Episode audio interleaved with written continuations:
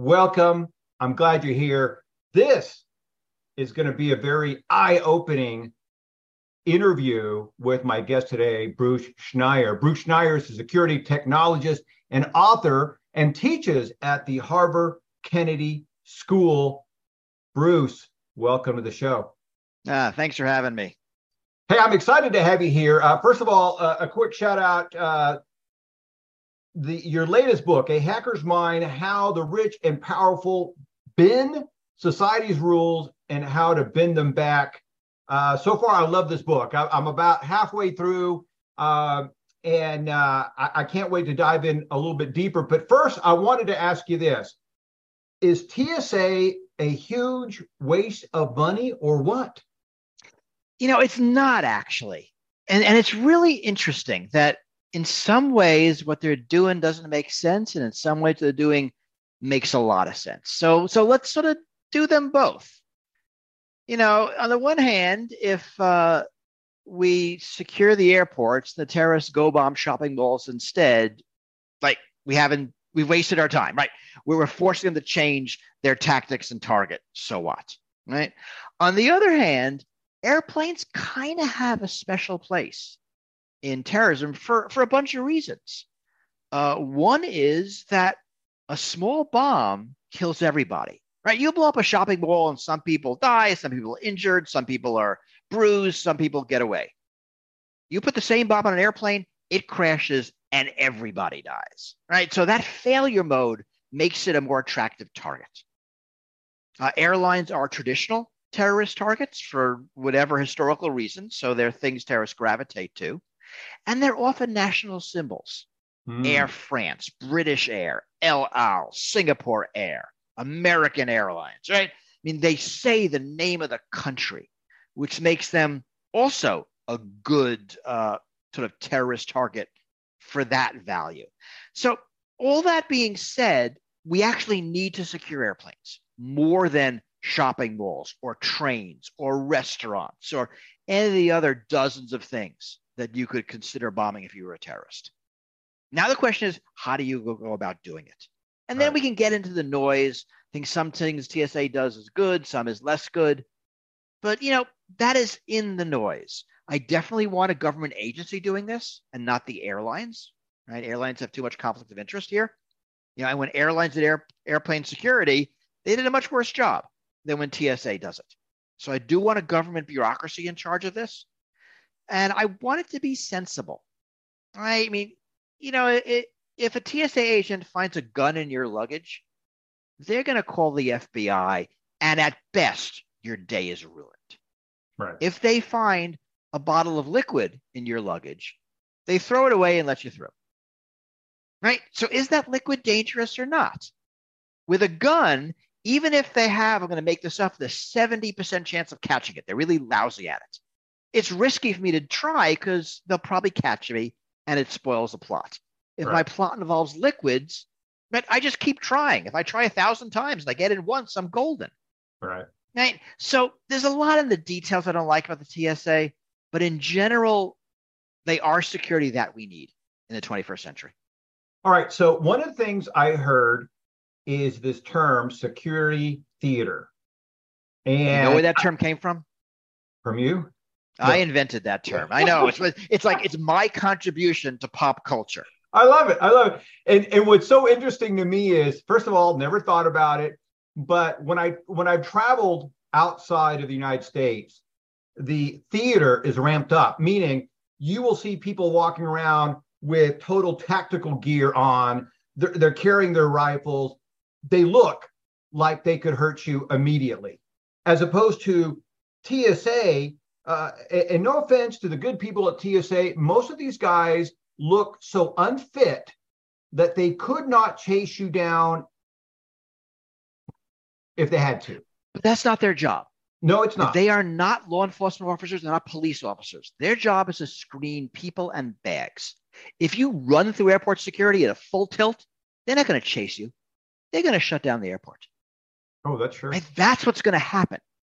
Now, when you go through the airports of Europe and you see the soldiers with rifles, with pistols, with machine guns, that's because there have been commando style raids on airports in past decades. Those people are serious. Yeah. You go through airport security in Israel, it's way different than the United States because they are super serious. Right. right. They tell you, bring your luggage the night before. That'll let us screen it in peace and not waste your time.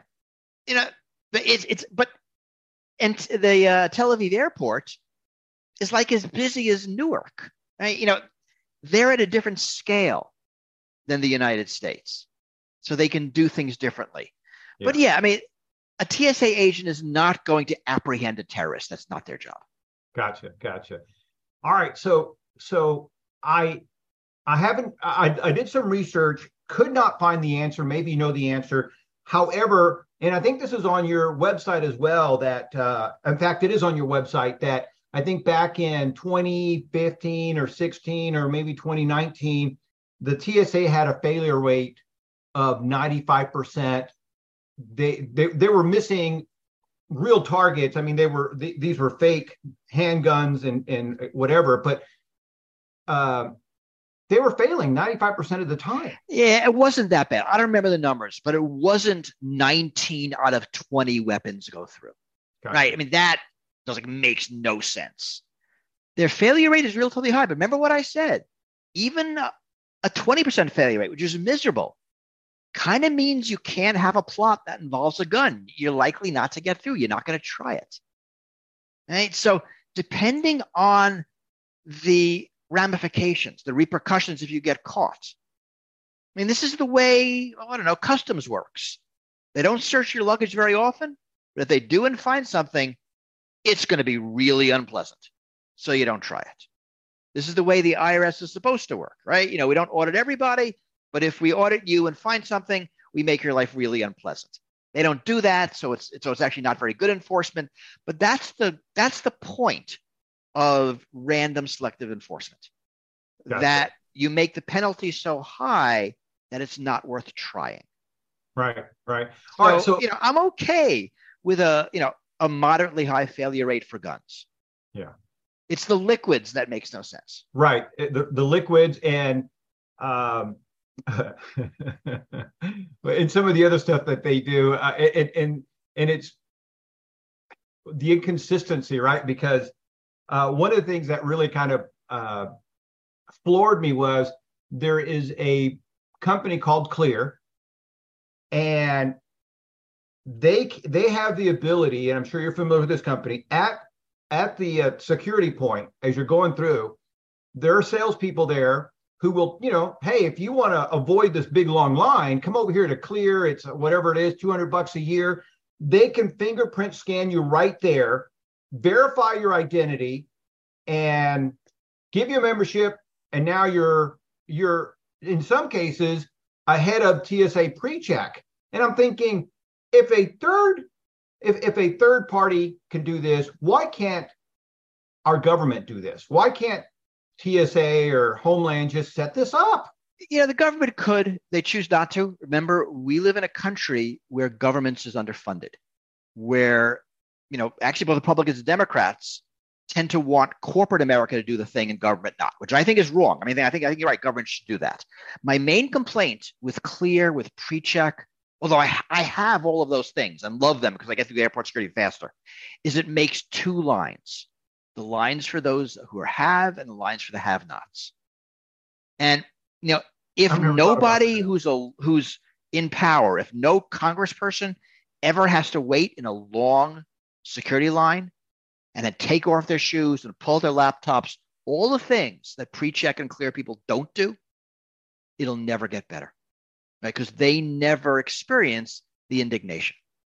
So I really want the there to be one line, even though I personally benefit right from all of those skip the line if you're a frequent flyer, if you pay money, all of those things, because I fly a lot. Right. But I don't think it's good for society sort of in the same way you don't you want everybody at the amusement park to have to wait in the long line you know, disney yeah. now has you know you pay more money you can cut the line i don't like that right yeah. that's not fair but i want everybody to be in the same boat yeah I, and, and I agree with you. And again, just to be transparent, I'm just like you. I, I pay for my pre-check And uh, I think pre-check now has stepped up their game a little bit. I believe they're available at some airports. I believe they're available at the LAX airport, and they're starting to be available at some retail outlets. I, I can't remember which, but uh, yeah. You mean it, clear, not pre check?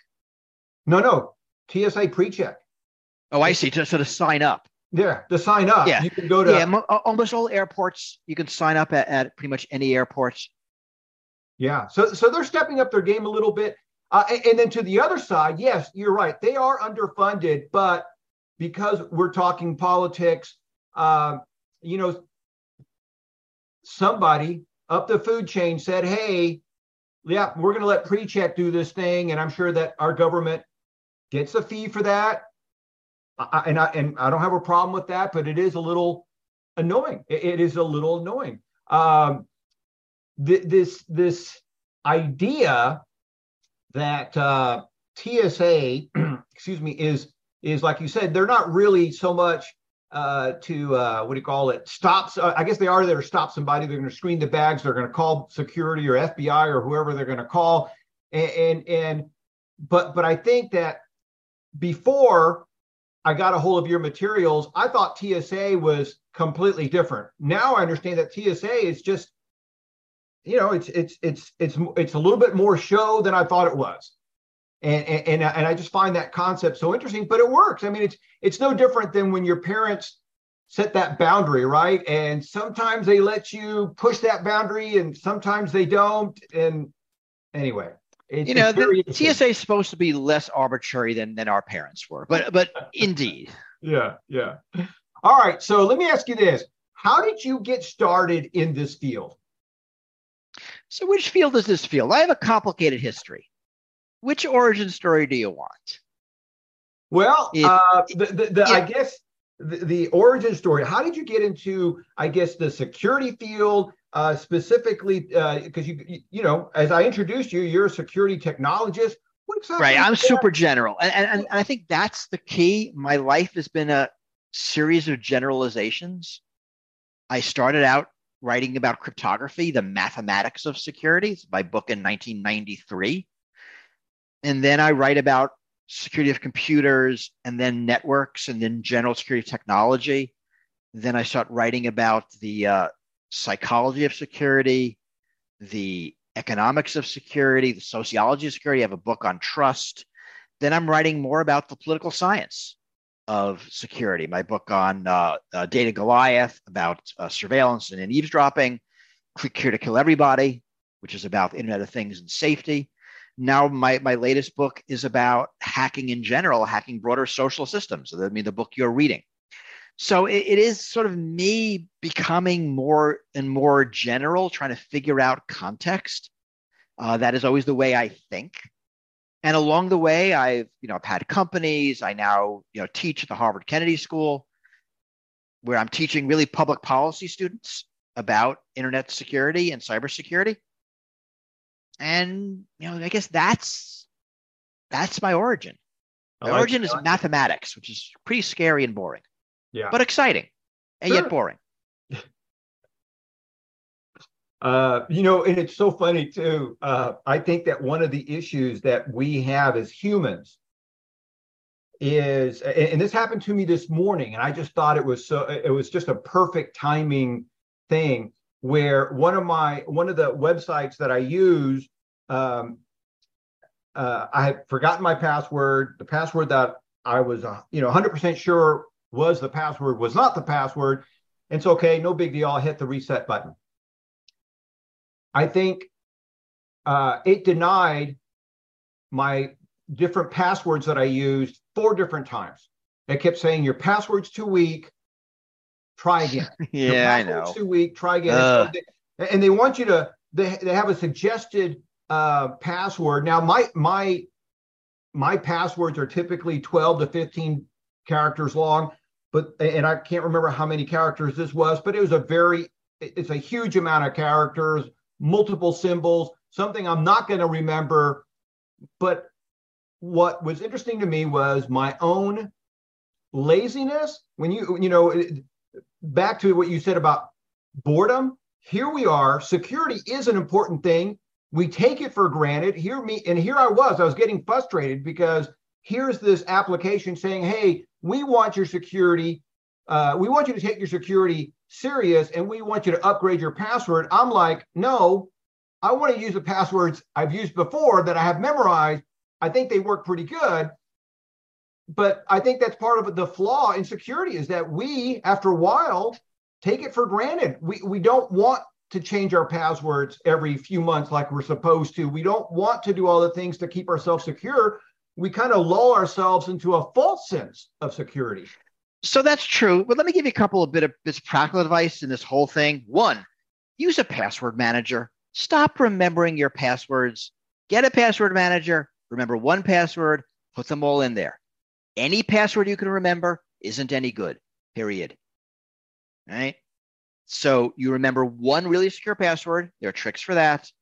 But then, you know, 16 random characters, just put it in your password manager. Never remember it again. So, advice one. Advice two, we don't need to change our passwords every three months. That is old advice. That is bad advice. Okay. Some sites still make you do it. They are wrong. So, don't change your password unless you feel it has been compromised and then change it immediately. So those are two pieces of practical advice. Uh, in general, I think you're right. Uh, I really dislike password generation rules because they seem arbitrary and they're inconsistent. This one wants a, a, number. This one wants a special character. This one says the number can't be in the beginning. This right. one says it can't be at the end. Right? You know, I, I can create secure passwords, and sometimes they get blocked because they don't fit whatever the hell the rules are. Then I'm stuck with a password that is not in my system, and it doesn't actually, and things go all bad. So I agree with you on rules. I also agree with you on uh, security fades in the background, but good security does. Yeah. I mean, the security that's best is the security you don't notice and lets you go about your business, do what you want, and magically keeps you safe.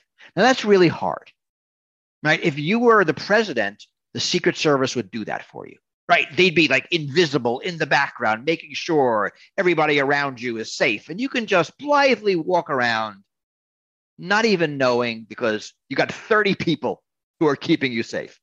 But we don't have that. Right. Right. So security is annoying.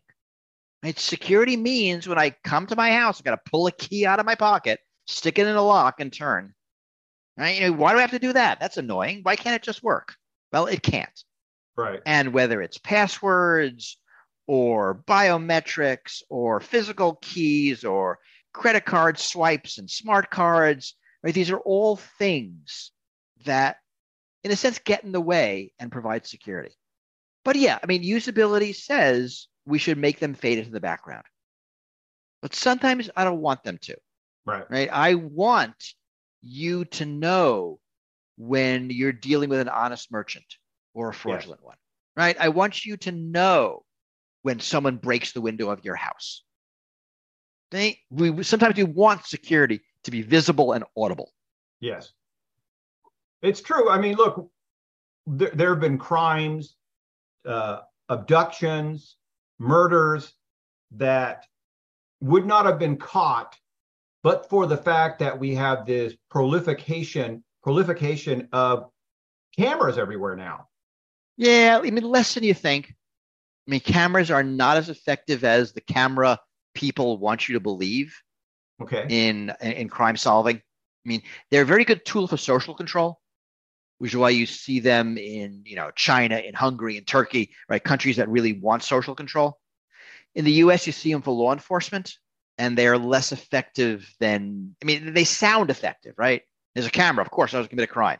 Turns out it doesn't work that way right? And if you see, I, mean, I don't know when you're going to air this, but like the other day, there was a big smash and grab crime in San Francisco, and there's a there's a video of it, right? I mean, you can right. watch these people you know, going through the store, grabbing, I assume, ten thousand dollar handbags, and and and leaving the store with them. Is that camera going to convict anybody? I doubt it. Right. However, you look at January 6th, cameras helped Cameras helped. What really helped, oddly enough, was cell phones.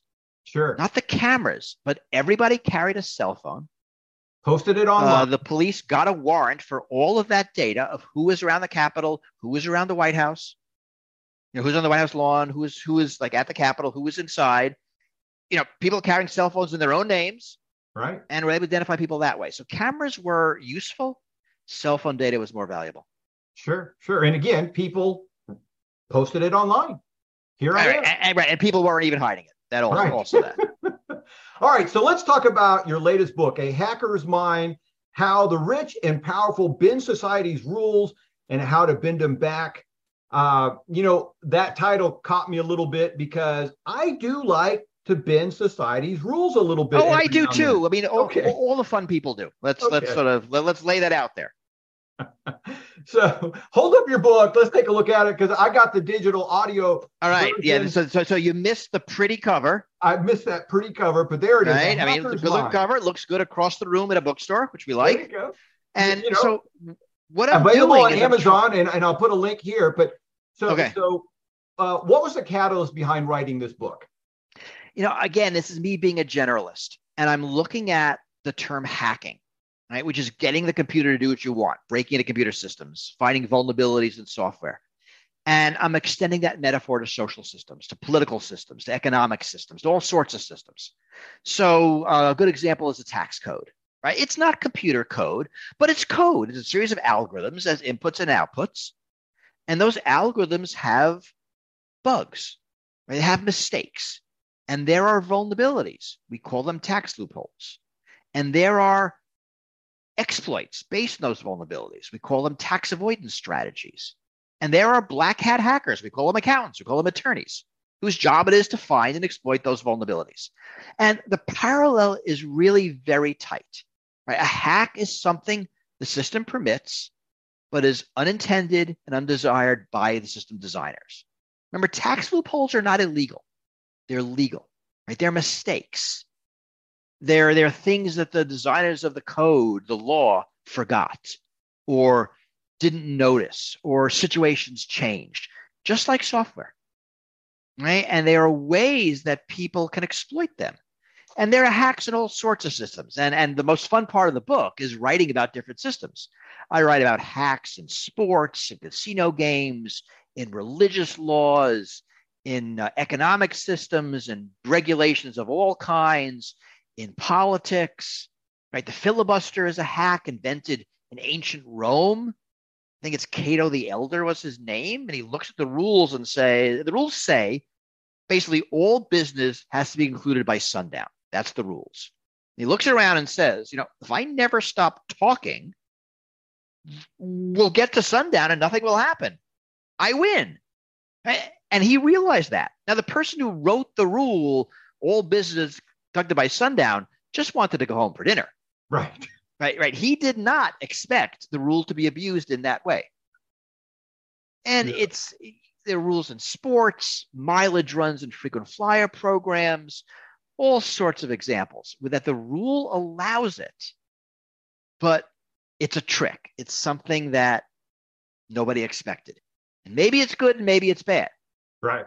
Well, one of my favorite things that you point out in the book, and this is true, I have five children, that kids are great hackers and they'll figure out a way to hack communication. You mentioned uh, Disney's penguin thing that they eventually shut down because um, it got hacked. I mean, there there were uh, predators interacting with kids, and then I think you mentioned another time where kids were uh, uh, they, they, there are certain things that they could not put in. I don't know if it was the same penguin program, but there's certain communications that weren't allowed, and they figured out a way around it by by using pictures or whatever.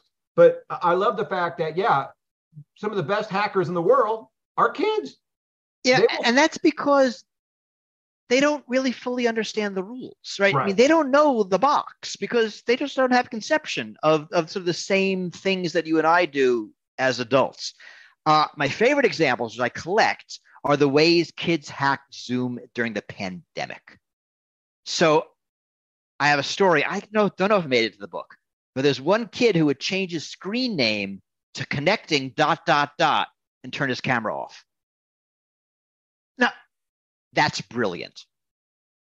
It's someone else, and and what she would do is she would log in with a bad password. I don't know if this was Zoom or another system, she would log in with the wrong password enough times, the system would lock her out. Then she would call her mom and say, I can't get in. The system locked me out. And it took the mom like a week to figure out that the kid was doing this on purpose. Right? So, yes, the pandemic brought out the hacker in a lot of kids. I just think that's brilliant. Connecting dot Right. dot dot. Yeah, right. But you want to give this kid a job, Right. right? And and and so and this is a tension, right? How do we nurture that spirit without turning them criminal, right? How do we nurture that hacking spirit in a way that isn't I break the rules, but I'm creative about the rules, right? There- Sure. there's there's a benefit here, but there's also a dark side, and I and I try to explore that, right? Right. Hacks walk this line Right. between something you shouldn't do and something you should do. And Right. we want that kid to thrive, but not to become a career criminal. Right? Right. That's that would be too much.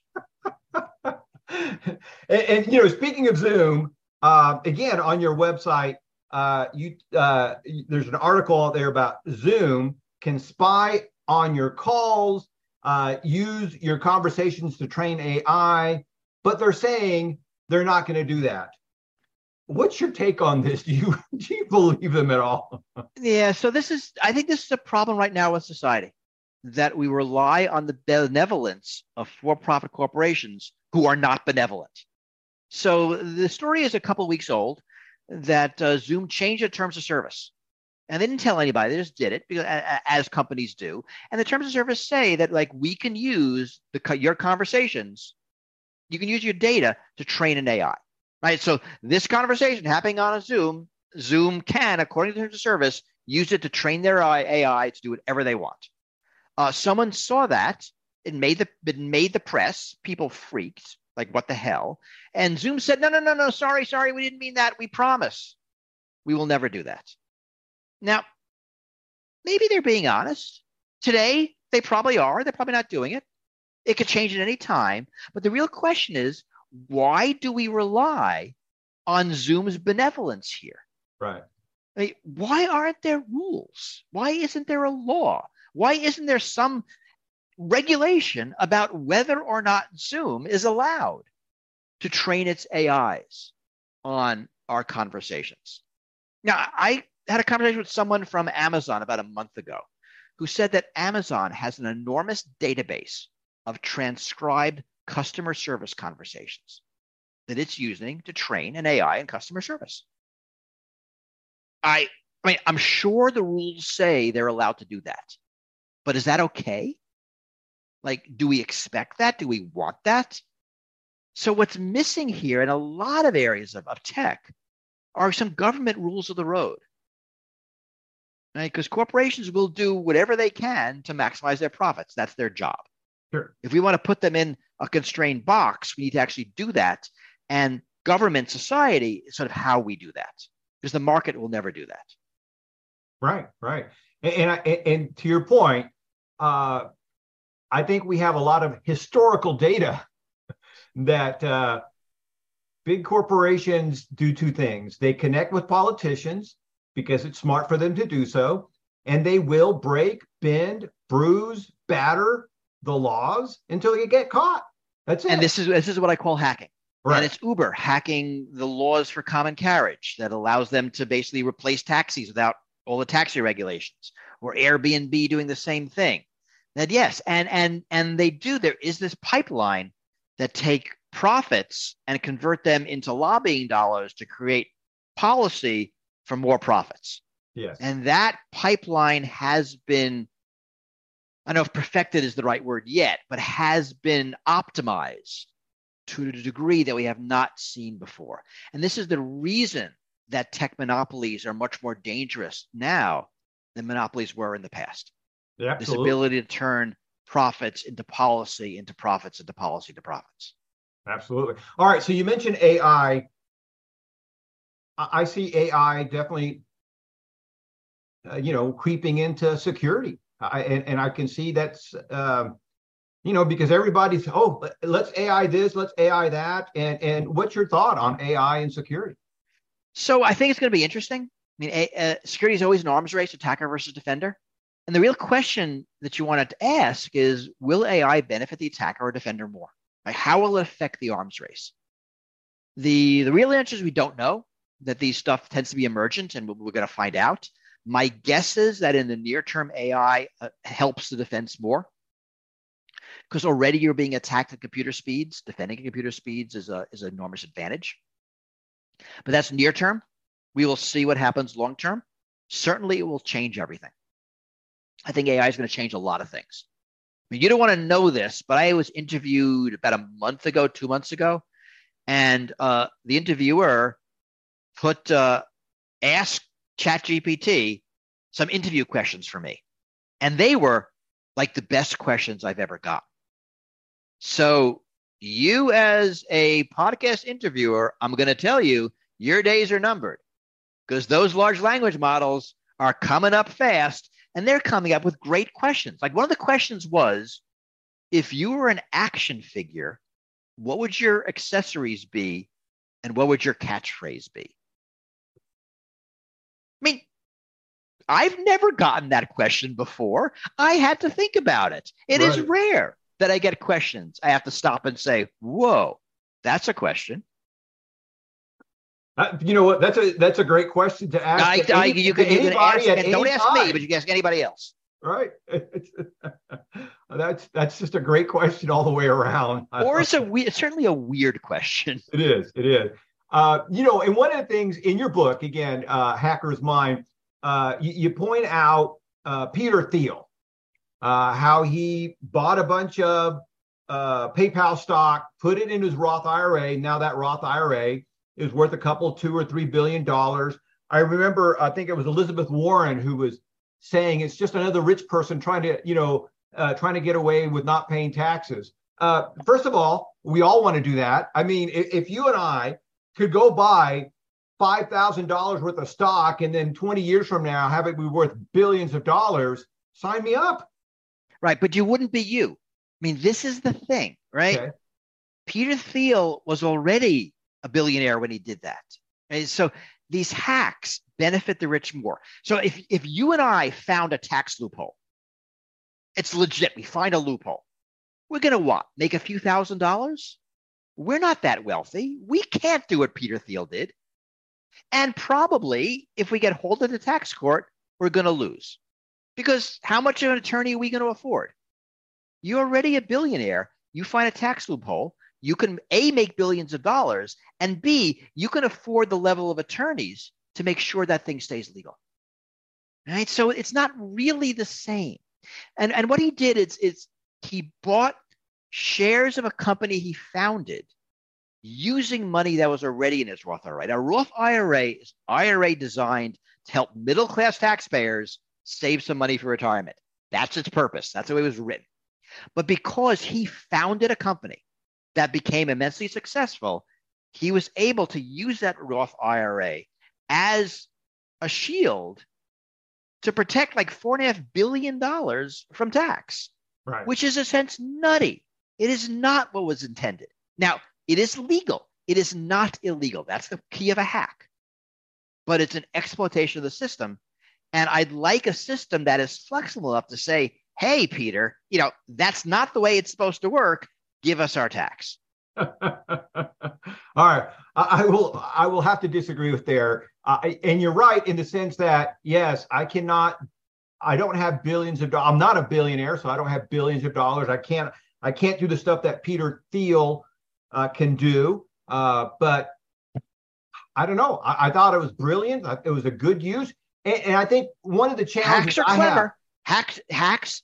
I mean, a good hack, you say, "Whoa, that was a clever idea." That was doesn't make idea. it moral, doesn't make it right. Right. But you go, "Whoa, that was a clever idea." Because one of the issues I have with the Roth IRA is that as a average person, not a millionaire or billionaire, is that we're only allowed to put so much money into that account. That's so right. I, th- I, think that uh, depending on your age, it's sixty five hundred bucks a year, up to seventy five hundred dollars a year, depending on your age. it can't be that little, but honestly, this is totally not a financial advice show. Right. All you listeners, like, go Google this. Don't listen to us. yes, that's, that's, that's a good point. but either way, I thought it was, and, and I thought it was a brilliant hack. And to your point, that is the whole point of a good hack is you go, wow, that was cool. That was brilliant. I'm going to see if I can do some of that. Uh, or, or, or I'm, I'm going to make sure no one ever does that again. Right. Right. I mean, right. I mean, you know, let's the, the 9/11 terrorists. That that was a hack. Yeah. Using an airplane as a missile. I hadn't. Th- I never thought of that. I mean, it was horrific, but it was totally a hack of the system. Right. The entire airplane security before 9/11 was based on 1970s terrorism. I'm going to hijack a plane and fly it to Cuba. Right. Not based on what happened on September 11th. Right. Right. They changed the nature of airplane terrorism. Right. What they did was clever. You don't have, it doesn't have to be good to be clever, right? It could be horrific and clever at the same time. Right. Absolutely. Absolutely. Uh, you cannot uh, you cannot in any way disagree with that. It was clever. They thought, you know, it was thought out. I think they planned it a year or 18 months in advance. They, they were methodical. They took their time. It was very clever, very clever. Although uh, you'd think they would have been caught. I mean, if you go to a flying school and want to, I, I want to learn how to fly a big airplane, but I don't want to learn how to land, you'd think that would be a red flag. Turns out it wasn't. Well, and, and and maybe they didn't. Maybe I don't know. I don't know. Maybe they didn't say that. But bottom line is that's what I I remember that one. At least yeah. one of them like would take a flying lesson. Didn't didn't didn't bother learning how to land. Yeah, no, landing's not important. What? That's right. What do you mean landing's not important? It's like the only important thing. Taking off, landing, everything else is kind of everything else. everything else the autopilot does, right? it's amazing. It's amazing. All right. So um, I guess my takeaway, and I want your feedback on this. Uh, uh, I'm like halfway through your book. Uh, I've done. I've, I've looked at some of your articles on your website, and security is completely temporary. It, it's it, it's there to give us a, a false sense of security. Matter of fact, I think in your TED talk you talk about that security is a is a is a component of two things. It's real and and it, it makes us feel a certain way, and, and, part of it is real, right? Something like that. Yeah, and, I mean, but there is real. I mean, there, yeah. some security is real. I mean, I have a lock on my front door and it works. Right. I mean, it's not just there for show. I right. mean, yes, someone could smash a window. So I'm living in a society where where the rule of law keeps most people honest. But you know, security does have reality. There are there are feelings. There is security theater, but some of it's real. You know, the TSA does some good stuff. Some stuff is theater, some stuff is real. And there's always both. It's never just one. And security kind of keeps the world functioning. Sure. No, I mean, look, you need it. You you absolutely have to rely that that that a certain level of security works. Uh, you and I driving on opposite lanes on the street, I'm counting on you staying in your lane. You're counting on me staying in That's my right. lane, and that works every now and then we see people that forget about that rule. They they forget about it or drunk or something. Yeah. So so awful things. But ultimately, I think that my two takeaways has been we as a society uh, uh, we have our own personal responsibility. We got to take our own security a little bit more uh, seriously. And then second, you know, the minute you think, hey, I'm safe, I'm not hackable, that's when you get hacked. Yeah, you know, some of that. Yeah. I mean, because there isn't one large corporation that I'm aware of that hasn't been hacked. Uh, you know, you, banks who you think have these great securities, they have a whole department. They have uh, cyber security experts. They do the the whole red teaming thing. Hacked. Right, but you know, it's mostly okay for us. Yes. I mean, yeah, the banks get hacked, but our money is largely safe. I mean, what, what are we what are we worried about? Not worried about hacking. We're about bank runs. We're worried about you know what happens still when Silicon Valley Bank goes belly up. Like, that's right. our risk. Our risk is not the hackers. Our risk is like the greedy, unregulated bankers. Absolutely, absolutely. Bruce, thank you so much for stopping by. I love the book. Um, and real quick, we'll shout it out one more time. It is uh, A Hacker's Mind How the Rich and Powerful Bend Society's Rules and How to Bend Them Back. It's a great book. I want everybody to check it out. It's available on Amazon or wherever you get your your favorite books. And uh, Bruce, thank you so much for stopping by. Thanks for having me. Lucky Land Casino asking people what's the weirdest place you've gotten lucky? Lucky? In line at the deli, I guess? Aha, in my dentist's office. More than once, actually. Do I have to say? Yes, you do. In the car before my kids' PTA meeting. Really? Yes. Excuse me, what's the weirdest place you've gotten lucky? I never win and tell. Well, there you have it. You can get lucky anywhere playing at LuckyLandSlots.com. Play for free right now. Are you feeling lucky? No purchase necessary. Void where prohibited by law. 18 plus. Terms and conditions apply. See website for details.